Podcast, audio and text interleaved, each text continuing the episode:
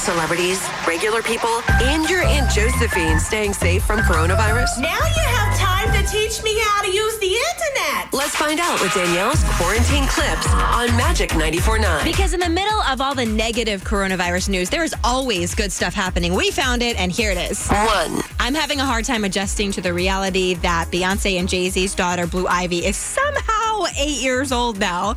Anyways, she's obviously stuck at home in quarantine, and she did this really cute, kind of mind blowing PSA about why you should wash your hands. Hey y'all, and since we're stuck at home, I have this little DIY experiment. This is why it's important to wash your hands. So she pulls out this mixture of different soaps, and then she's got a different bowl that's got water and I think pepper in it. I was assuming that when she stuck her finger in the soap and then put it in the pepper water, that her finger would just come out clear and there was nothing. So you're going to want to stick your finger inside mixture of soaps, then put your finger in it. No, the pepper like spreads toward the side of the bowl. So, man, Blue Ivy, I'll be thinking of you next time I wash my hands. two, I feel like the second story is going to come with, hey, wait a minute, Danielle, I thought this was the good news from coronavirus.